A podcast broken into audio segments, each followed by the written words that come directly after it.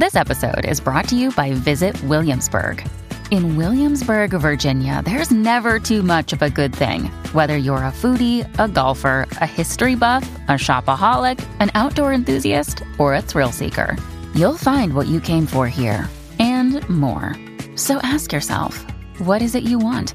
Discover Williamsburg and plan your trip at visitwilliamsburg.com.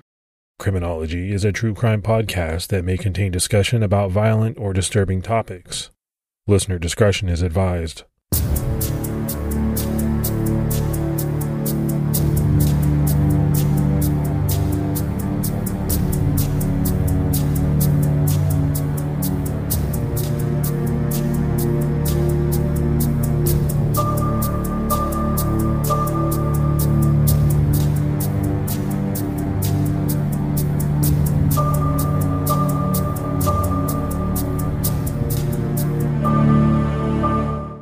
Everyone, and welcome to episode 163 of the Criminology Podcast. I'm Mike Ferguson. And this is Mike Morford. Mr. Mike Morford, what's going on with you, brother? Not a whole lot. Just uh, we got done Crime Con, you there in person, me here living the dream through through the inner zones. Through the interwebs virtually? Yeah, and it's it's not quite the same. I have to be honest, but it was nice to see some familiar faces. How about you? Did you have fun there? Yeah, I, I will say it wasn't quite the same as previous crime cons. Number one, you weren't there with me. Gibby couldn't make it because he ended up in the hospital. So you know, I was, I was by myself. I did take my wife, and she actually came down to the booth a little bit. So she got a little bit of the flavor of, of CrimeCon, but I will say, you know, the crowds were down, and I think that we knew that going in that that was a going to happen. You know, the pandemic, the flying, um, you know, there was really no one, as far as I could tell, coming in from outside of the United States. At least our fans, I didn't meet any of of those people. I I just think they it was such a hassle and and maybe they couldn't even make it you know um, so it was different but it was still good. Got to meet a lot of people and just not as big as it has been. And i can tell you right now nowhere near as big as what vegas is going to be next year. Everybody was talking about vegas yeah that's undoubtedly going to be a party and i think we have to start planning some kind of get together with with listeners of both shows and because I think there's going to be so many people there that, that are going to make that trip there. Yeah, I, I absolutely agree. We're seeing some amazing Patreon support more. Let's give some shout outs. We had No Friender Thrash Metal Show, who I know has been a, a Patreon before. So we appreciate that when people come back. Ann Fraser, AJ jumped out at her highest level. We had Nina, Lauren Stein, Courtney Isabel jumped out at her highest level. Faith Wilson, Lindsay Kokenauer, Tara McKenzie, and the Cold Case Investigators podcast. So, like I said, a lot of great new support. Yeah, we can't thank these people enough. And that's awesome to see not just new faces, but some familiar faces coming back that have been long supporters of the show. And we really can't thank you enough for that. And for anyone that would like to support criminology, you can do so by going to patreon.com slash criminology. All right, Morph, it's time to get into this episode. And I think this is one that is really going to intrigue our listeners. We're talking about a 60 year old case that has been in the news recently because of a big discovery that could cause this case to heat up and perhaps solve the mystery of what happened to a 10 year old boy named Bobby Bizup, who vanished and was possibly murdered decades ago. At the same time, these new developments may also create new questions. On Friday, August 15th, 1958, 10 year old Bobby Bizup went missing while he was at a Catholic summer camp in Boulder County, Colorado. The camp was called St. Malo Retreat. At the time when Bobby disappeared, no one panicked. It was assumed that he had wandered off and maybe gotten lost, and he'd soon be found. But sadly, that never happened. Searches for the young boy came up empty. It wasn't until almost a year after Bobby vanished that his remains were found, but only some of his remains were recovered. Investigators that retrieved Bobby's remains assumed that he had wandered off and it was pretty clear to them that he had succumbed to the elements, and that his remains have been scattered by scavengers. While the area, Rocky Mountain National Park, is not a difficult hike, the altitude is quite high, and most people that hike in the area come prepared and wearing proper gear.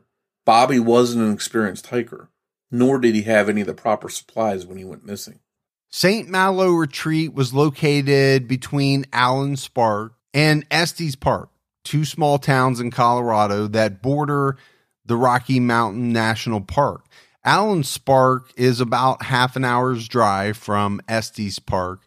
The camp is also known as Chapel on the Rock, named because of a large rock formation that Monsignor Joseph Bosetti saw in 1916, which inspired him to build a church. St. Malo was finally built in 1936, 20 years after Monsignor Bosetti had his idea and started working on the plan. And the Archdiocese of Denver was given the church as a donation. There was a main lodge, a swimming hole, and plenty of breathtaking natural beauty surrounding it. Investigators went back to the beginning of the mystery, to when Bobby first vanished, to re examine everything that they knew about the disappearance and about Bobby himself. Bobby was almost completely deaf and was mostly nonverbal, especially if he was upset when he was trying to communicate with someone. He used sign language and read lips every day to communicate. He had a hearing aid, but he still couldn't make out many sounds. Despite the device, he was profoundly deaf. The hearing aid really didn't help him all that much. A counselor named Terry Cowan said that the last time Bobby was seen, he had been fishing along the stream around 6 p.m. And he reminded Bobby that it was almost dinner time by tapping on his watch. Cowan believed that Bobby understood that this motion meant to come to camp because it was time for dinner.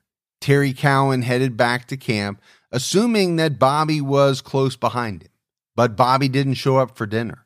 His bait box was found some distance away from where Counselor Cowan last saw him just before dinner time at 6 p.m., sitting by itself near the riverbank. If Bobby had headed to the camp to eat dinner with everyone, what could have happened to him with a camp counselor so close in front of him? Richard Heister was a camper at St. Malo Retreat in 1958 and the nephew of the director of the camp, who was also named Richard Heister. Both Richard Heister and another counselor, Neil Hewitt, said that they remember seeing Bobby Bizup angry and being loud, but not saying any words that they could make out as Bobby rushed out the door and ran away from the camp just before he disappeared. Richard's uncle backed up his nephew's statement, as well as Neil Hewitt's, and he too said Bobby seemed upset before he vanished. Now, obviously, these accounts from multiple people after Bobby went missing are wildly different. Counselor Terry Cowan said that Bobby was fishing and things seemed fine, but both of the Richards and Neil Hewitt felt that Bobby wasn't fine, and they saw him head away from camp upset. And just like we now have conflicting reports about the circumstances surrounding Bobby going missing, there are even different accounts of the actual fishing activity that day. Some reports said that Bobby was fishing by himself when Cowan saw him, and others say that he was fishing with a group of fellow campers when they noticed he simply wasn't behind them anymore. There are discrepancies about how far from camp Bobby's tackle box was found. Some reports just say near camp, while others specify that it was half a mile away. As frustrating as some of these details are today, 60 years later, obviously they frustrated police and searchers early on. Yeah, I think a lot of these cases, when they're this old and you don't have a lot of documentation on it, it can cause a lot of confusion when you're going back and trying to piece everything together. But as we'll talk about here, it seems like a little bit of this went on early on too, that some of the story just didn't add up and gel with each other. And obviously, that would make it very hard for investigators, right? If you have all these different conflicting stories and accounts, how do you verify which ones are true? And you have to be able to do that in order to really get on the right path. I mean, that's my thinking more. You know, if you're following all these different statements. Okay, well, they're going to lead you in different directions. How do you figure out which ones are true? And, and maybe parts of all of them are true to some extent, but, you know, as an investigator, how do you get to the point where you latch on, you get on the right trail?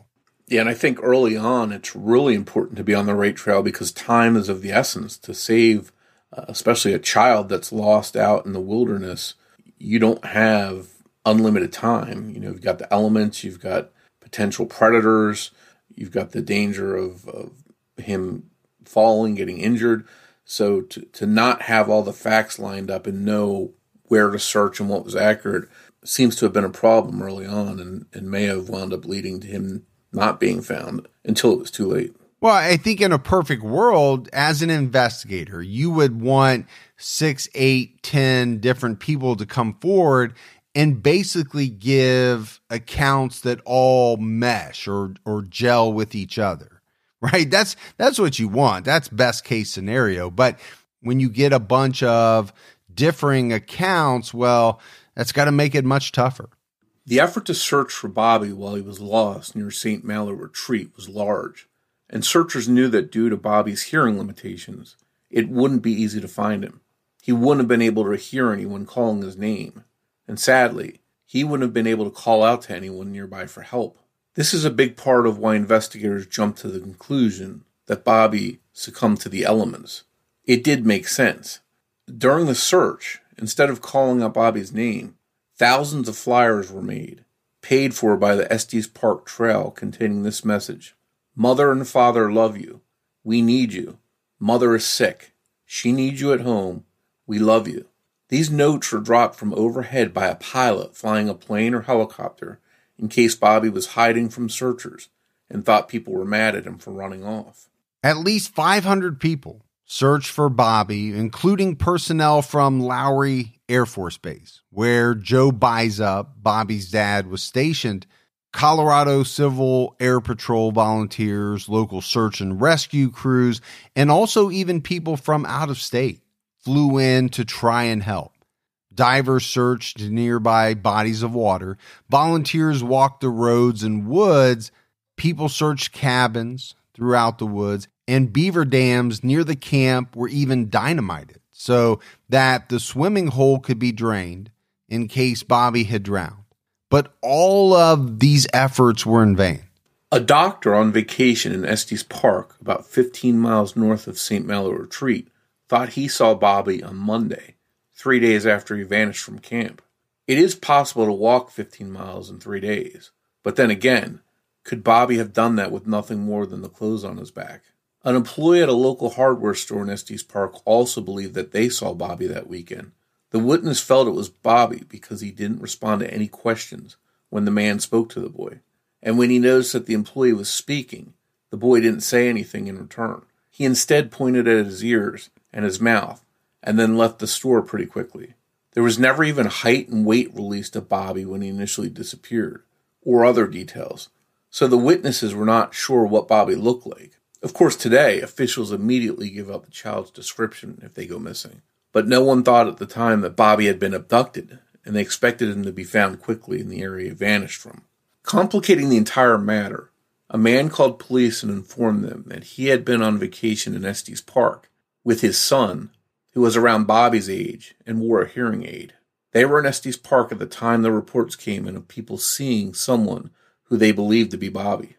10 days into the search for Bobby Bizup, camp director Richard Heister called off the search and told the Boulder Daily Camera that all possibilities had been exhausted.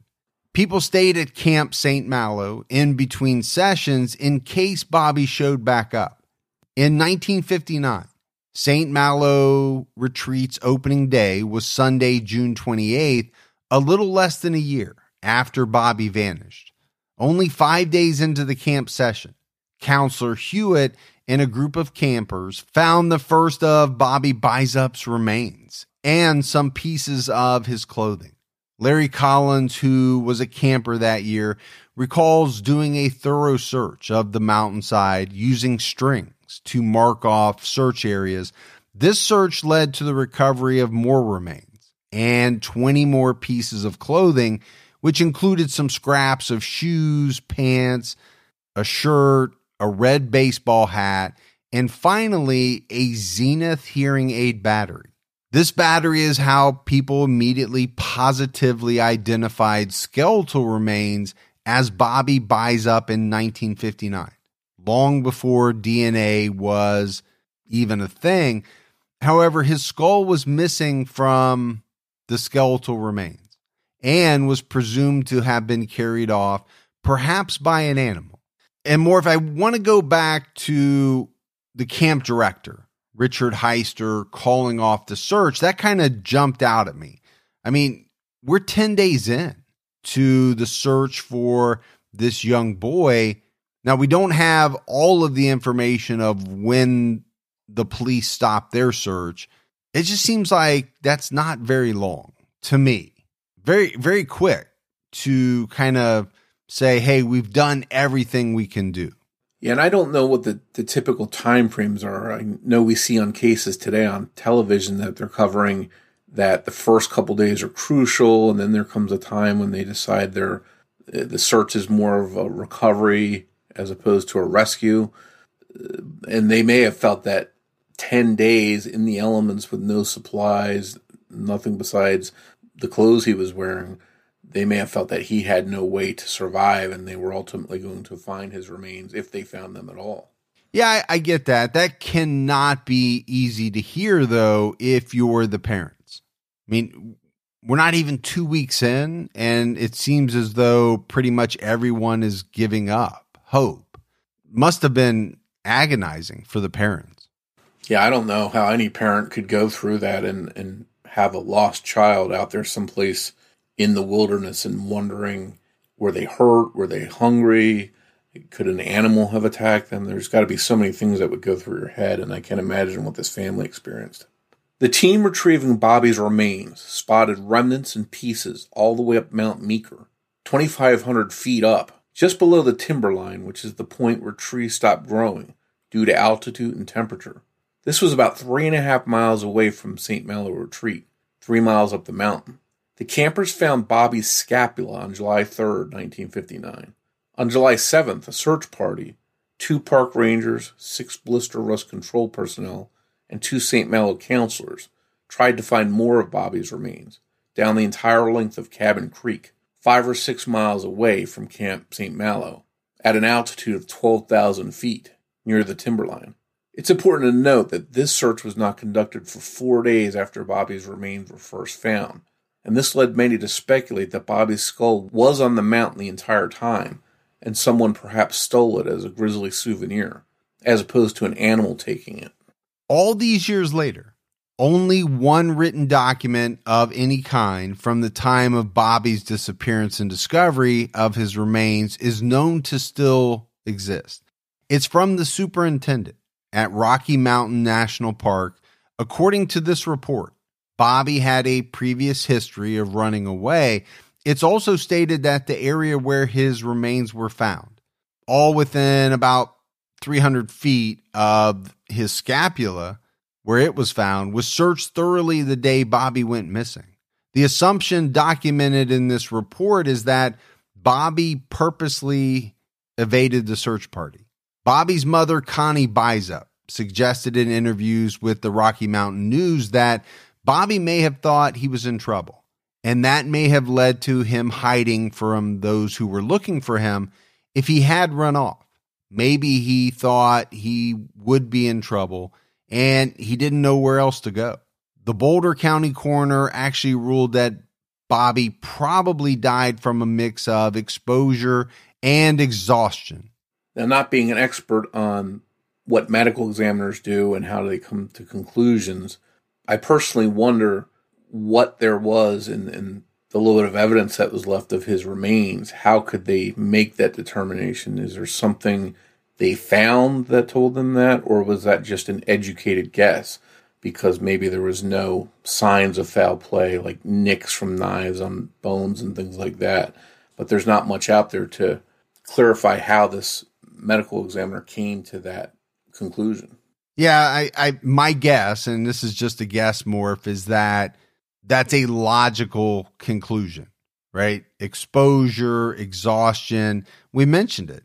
This boy was out in the elements. He didn't have really any provisions with him. So I think that is probably an educated guess, the most likely scenario.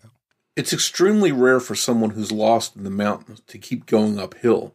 But if Bobby was trying to run away from Camp St. Malo, go anywhere but there, he may have wanted to go uphill purposely, not realizing he would be in danger from the elements.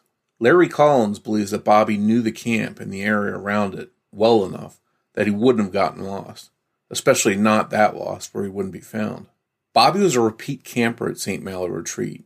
He had camped at the site five times, each for an entire week in 1957 and 1958. Had he not disappeared, he may have returned there for more visits. This all makes Larry second guess the official account he was told as a young camper. He believes that foul play is an absolute possibility, because if Bobby ran away, he was running away from something awful. And a lot of ugly truths have come out in the decades since he was last seen, which we'll discuss shortly. And Morph, to me, I, I get what Larry is saying, right? Bobby had been a camper for five different sessions. But to me, you know, depending on the remoteness of the camp and all that, obviously it's pretty remote, right? We're in the woods here. You get out into the woods so far away, and I believe it's pretty easy to get turned around, twisted to the point where you really don't know where you are. And that's even for like adult hikers. Now we're talking about a kid here. So, you know, I, I think it would be pretty easy, especially if Bobby was trying to hide, if he was trying to be evasive, and at a certain point, you know, got to a place in the woods where he had never been, was disoriented, and didn't know which way was back to camp. Yeah, I have a 10 year old daughter myself, and I would not let her be out in the woods by herself because I could see her getting lost. And he has a hearing issue, so that may have made things even harder for him to navigate. And then there's a possibility of an injury. It could happen even to an adult, a hiker. You twist your ankle, you get it caught on a rock, you fall down and hit your head. Any number of scenarios could have happened that could have contributed to him ultimately dying. There's no way to be sure when Bobby Bizup died, it's entirely possible that he was alive for some time, days, maybe even weeks, in between the time he went missing and the time his remains were found. He could have wandered into Estes Park and then back up Mount Meeker, but that's extremely unlikely because if he was in Estes Park, why not try to get help there? To make it there, Bobby would have had to walk for 11 miles in the wrong direction. And we're talking about very rugged terrain. It's a 22 minute drive from St. Malo to Estes Park, even though it's less than 15 miles away. This kind of travel time in the western US is most common on mountain roads where wind and curves make driving at high speeds unsafe. And I think we have to talk about this a little bit more just how unlikely would it have been for Bobby to walk 11 miles? He's hungry. I'm not sure where he's getting his source of water. So to not seek out help in Estes Park, if he was there, because there were some people who thought, you know, they they saw him, and then to walk about six hours in the direction where he had come from, where he was ultimately found, I just think, you know, is it plausible? Well, sure. I mean, could it have happened that way? Absolutely, it could have. I I just keep going back to Bobby's age and knowing what my kids were like at that age. I don't see them walking 11 miles in a forest or in you know in a heavily wooded area no food. I don't know, you know, what the water supply was. I just don't see it. It's it's very hard for me to think that that was done on purpose. Yeah, I think maybe the most likely scenario here is that people were just mistaken and they didn't see Bobby there. They saw the other young boy who had a hearing aid.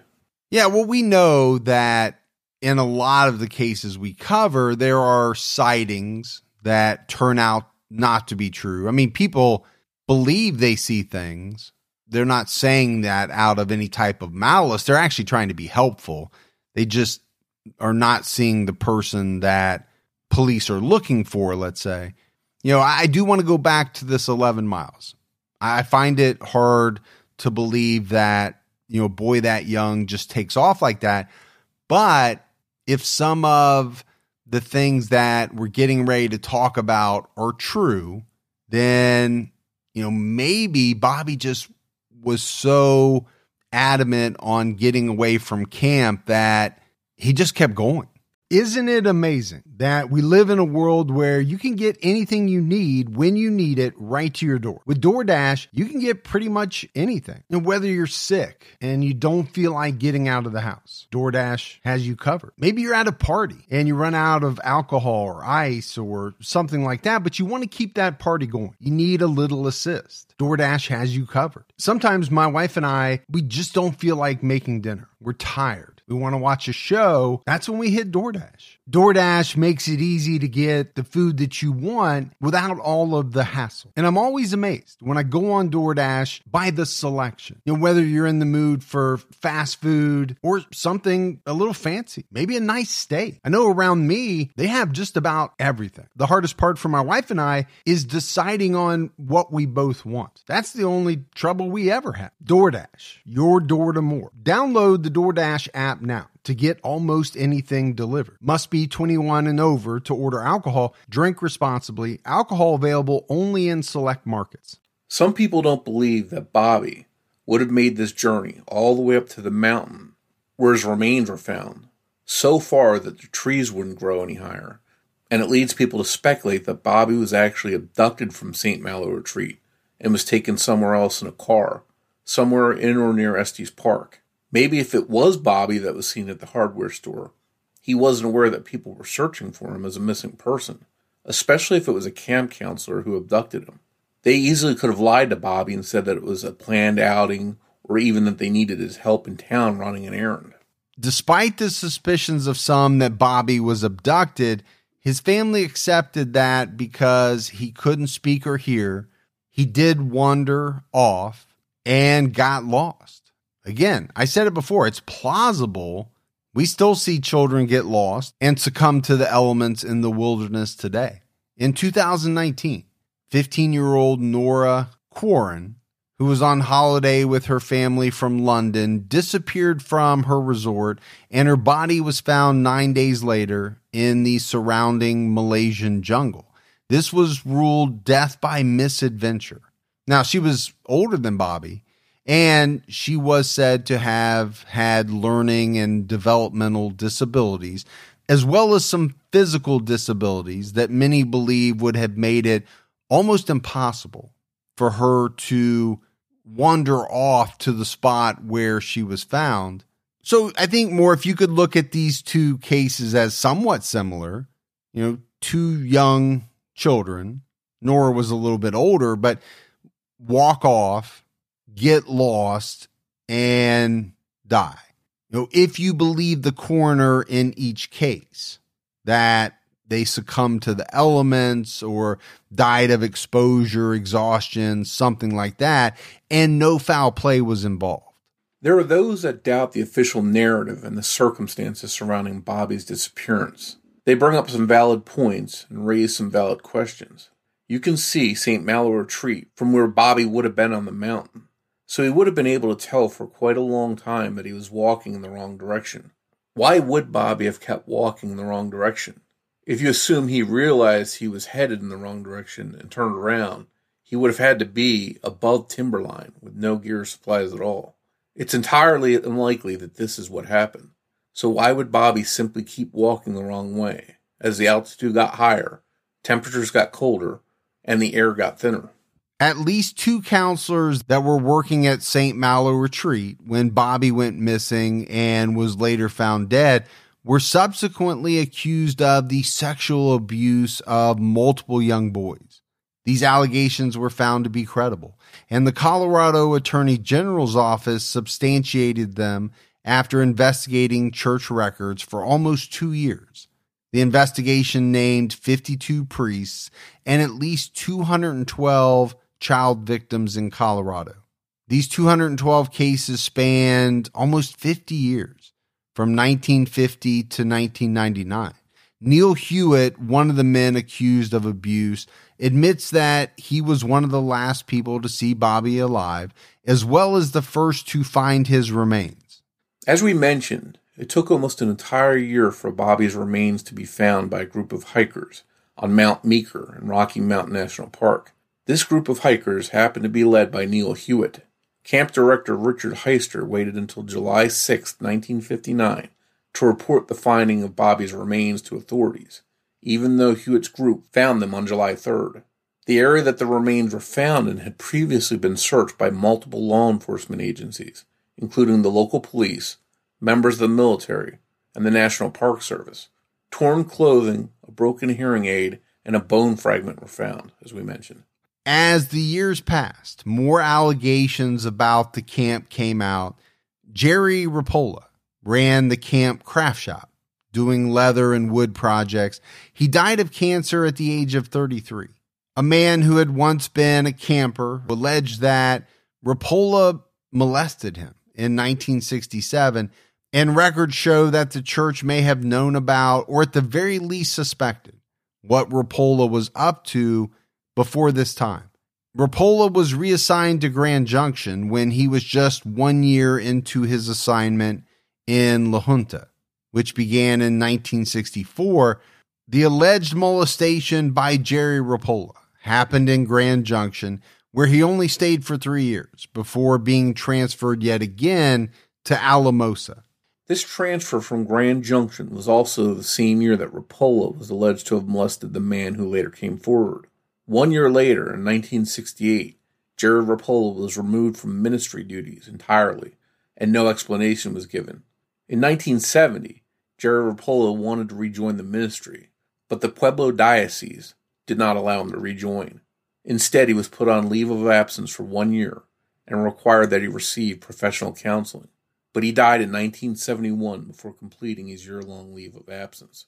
Gerald Rapola was said to have abused a teenager while he worked at Immaculate Heart of Mary Catholic Church in Grand Junction, Colorado in 1967.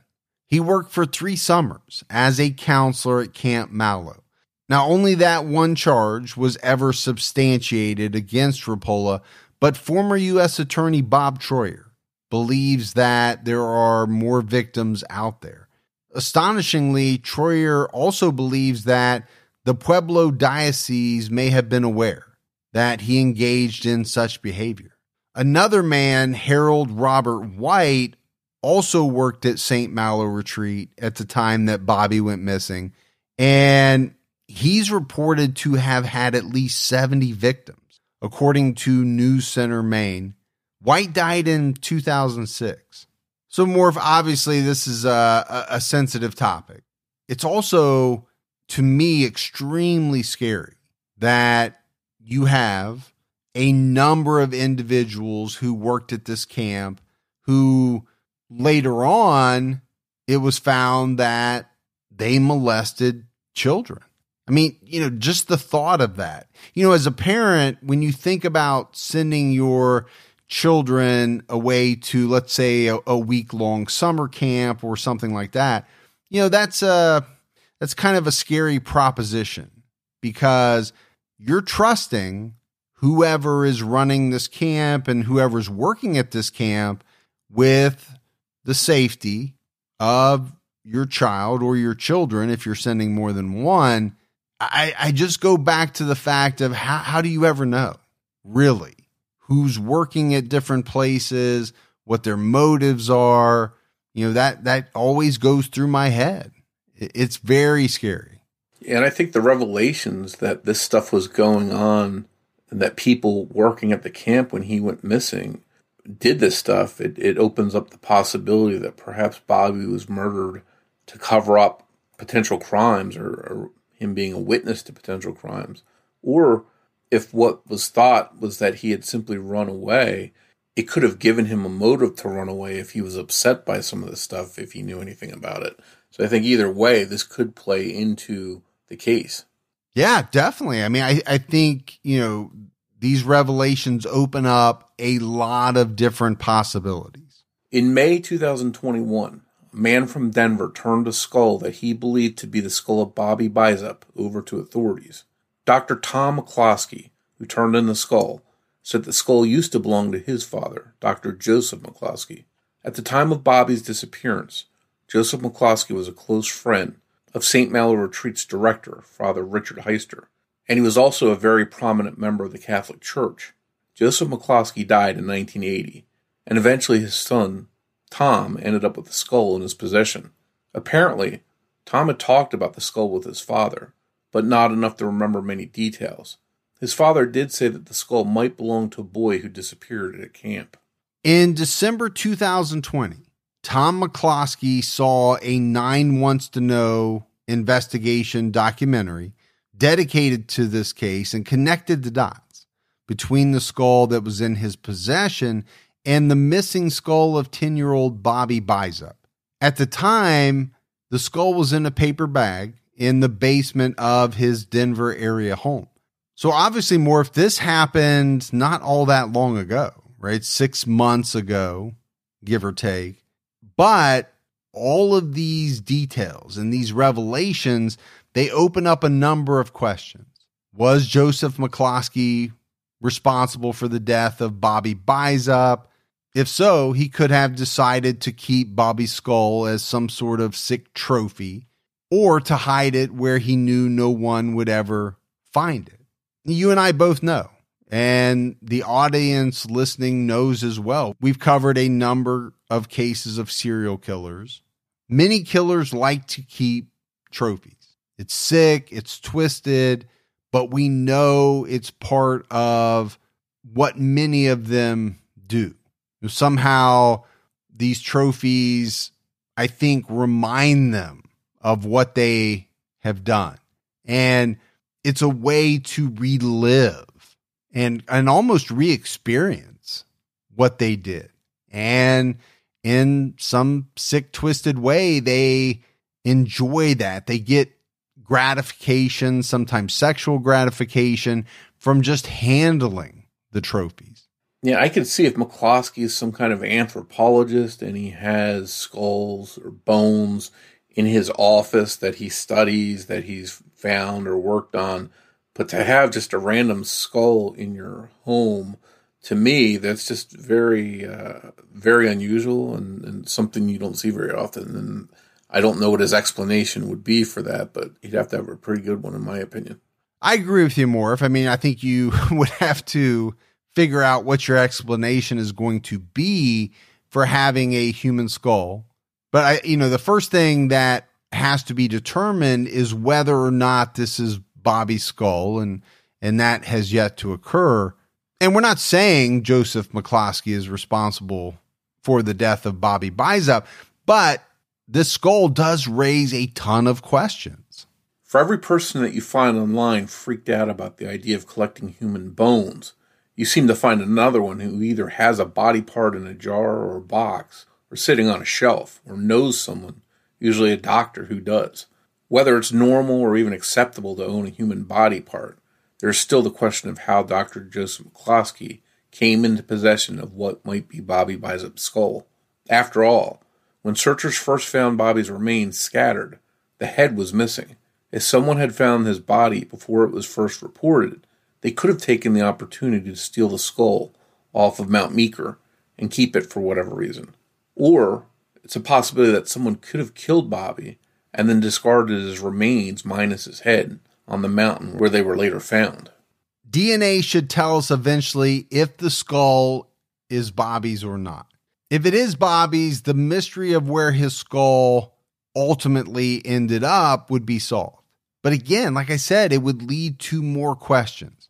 If DNA proves that the skull is not Bobby's, then then I think you have another mystery okay, whose skull is this and how did it end up in the possession of Joseph McCloskey? There is still an investigation into Bobby's suspicious death by the FBI and the National Park Service, and now they may have the missing piece, literally, of their puzzle. But even if this turns out to be Bobby's skull, we still have the mystery of what happened to Bobby. Larry Collins recalls finding Bobby's clothing and his bones. So we do know that at the very least, a group of campers did at some point stumble upon Bobby's remains. It wasn't like one of the counselors concealed his body and made up the entire story about finding the remains on the mountain. We still don't know how Bobby truly got up the three miles up Mount Meeker, but we know that he did end up there sometime before the group that Larry Collins was in made it up to the timberline. Bobby's hearing aid was on the mountain. Does that mean his skull was once on the mountain too? This may be one tiny piece of the puzzle that can actually point to what really happened to Bobby. If he usually wore his hearing aid, it was probably on when he died, but if he was known to keep it in his pocket, that makes it possible that his head was never on the mountain. And I think more if there's, you know, distinction to be made here.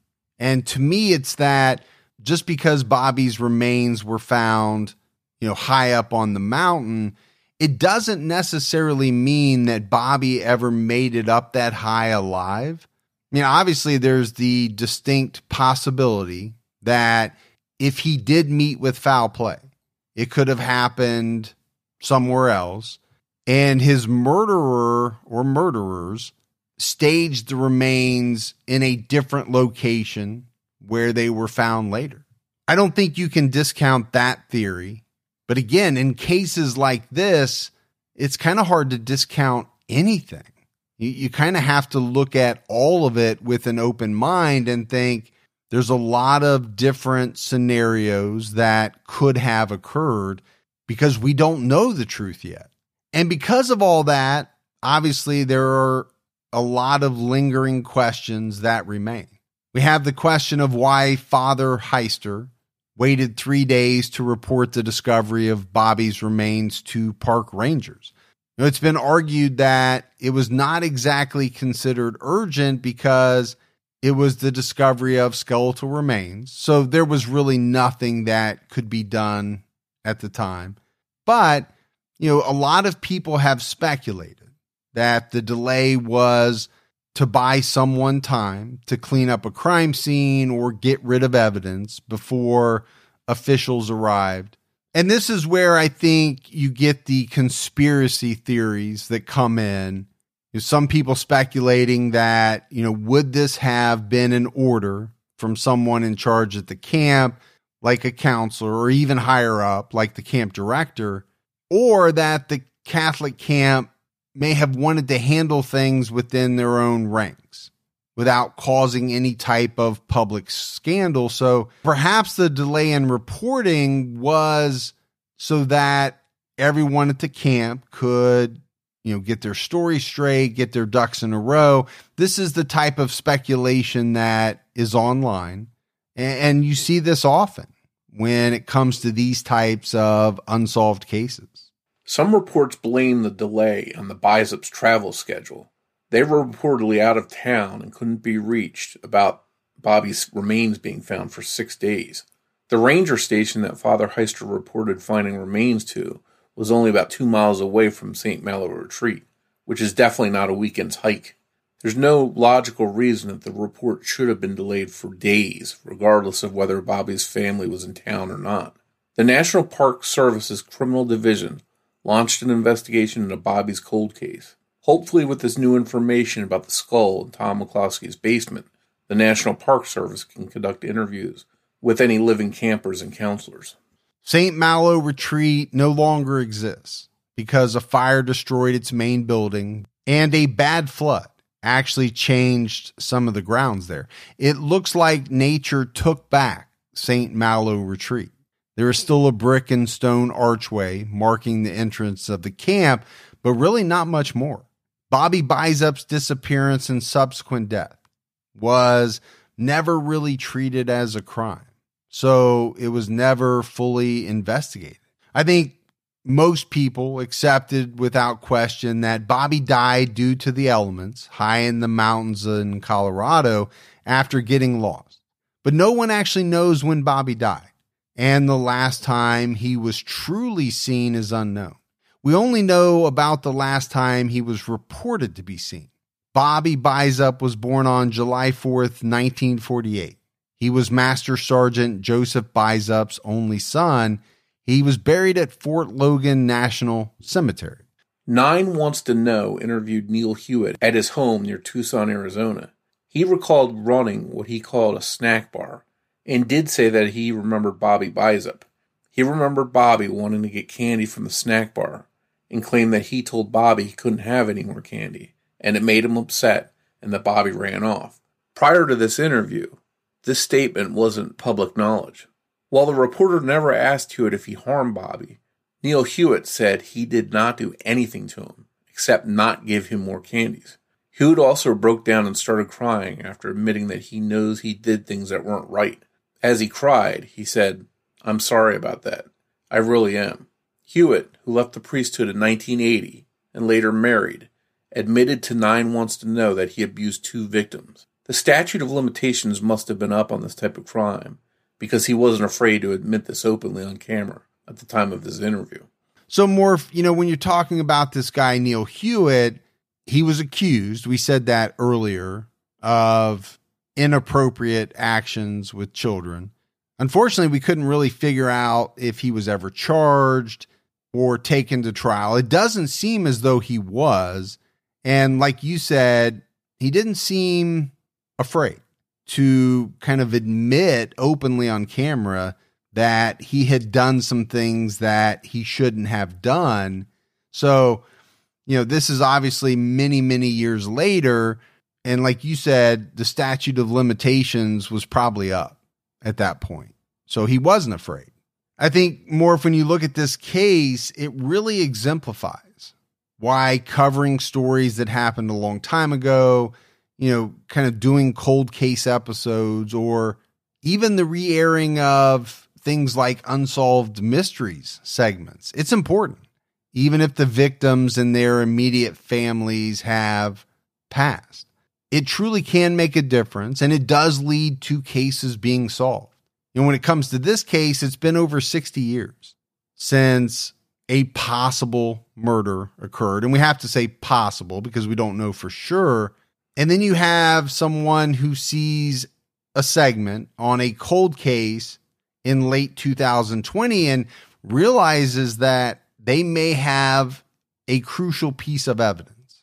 Now, it remains to be seen if the skull is in fact the skull of Bobby Bizup. I don't know how long that DNA analysis and all of that's going to take. I have a feeling we're going to find out pretty soon more if in this case whether or not the skull belongs to Bobby. And hopefully that opens up avenues for investigators. You know, crimes don't only have one victim. And this is something that you and I talk about, right? There are family and friends, loved ones of the victim who become affected themselves, obviously. It's something they have to live with for the rest of their lives, especially in a case like this. We're 60 years on. And so a lot of friends and family members have died, not really ever knowing what happened to Bobby. And that's a sad fact. It's sad that that happens in a lot of these cases that go back so many years. Then you have entire communities whose lives are changed sometimes it just takes one incident to change an entire community from the peaceful Mayberry, we don't have to lock our doors at night to, well, that is gone forever. And I think all of these things I'm talking about, you know, happen in the case of 10 year old Bobby Bizup as well. We mentioned it early on. This investigation may be heating up, and that will be especially true if the DNA reveals that that skull is the skull of Bobby Bizup. If you know anything about the disappearance or death of Bobby Bizup, you can contact the Nine Wants to Know investigator who wouldn't let this story die. His name is Kevin Vaughn, and he can be reached at 303 871 1862, or you can email him at kevin.vaughn at 9news.com. You can also contact the Boulder County Police Department at 303 441 3333. So, Morph, as we wrap up this case, obviously there is a ton of mystery here. You, start off with a young boy walking away from the camp. You have to answer the question of why. Was it because he was trying to get away from something or someone at the camp? Did he see something that he was not meant to see? Or did he simply start walking and get lost? I, mean, I, I think you have to answer that question first. If it turns out that it was not just a case of him wandering off and getting lost, then there are a ton more questions that have to be answered. What was he afraid of?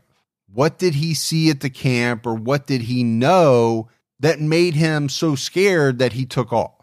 The one thing that I really think about is how scared Bobby must have been, whatever happened to him, to be out there all alone, to be lost, to be frightened, to not be able to hear, communicate.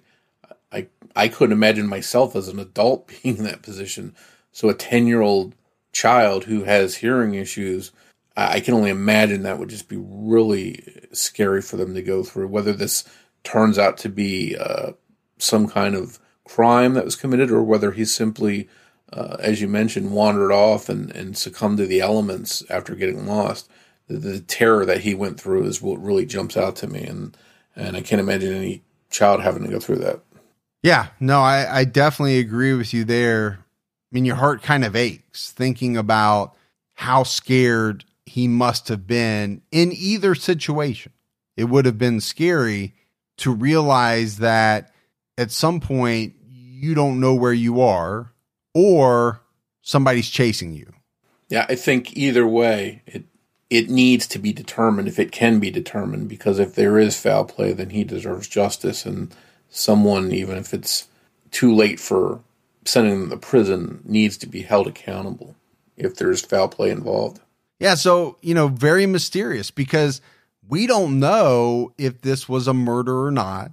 I think what's very troublesome is the allegations that, you know, came out over the years about some of the individuals who were working at this St. Malo retreat. You know, obviously there were some people there that were alleged to have been doing some extremely bad things to children. And that adds an element to this case that you know, people can't overlook. If that was going on, okay, did that have something to do with what happened to Bobby Bizup? Thanks goes out to Sonny Landon for writing and research assistance in this episode. As always, if you love the show but haven't done so yet, go out, give us a five star rating. You can leave a review if you want. Keep telling your friends who are into true crime podcasts about criminology. That word of mouth really goes a long way. If you want to find us on social media, we're on Twitter with the handle at Criminology Pod. You can also find us on Facebook by searching for Criminology Podcast or by joining our Facebook discussion group, Criminology Podcast Discussion and Fans. So, Morph, that is it for our episode on the disappearance and possible murder of Bobby Bizup. I think this is a case that I know you and I will be following closely. I think a lot of people who listen to this episode will also kind of keep uh, an eye on it to see what comes out, especially as it relates to the DNA testing of this skull. I mean, this this is fascinating because to me, the results of that DNA analysis are going to determine whether this case continues to heat up or it goes cold once again. So keep an eye on that. But Morph and I will be back with all of you next Saturday night with a brand new episode of Criminology. So until then, for Mike And Morph. We'll talk to you next week. Take care, everyone.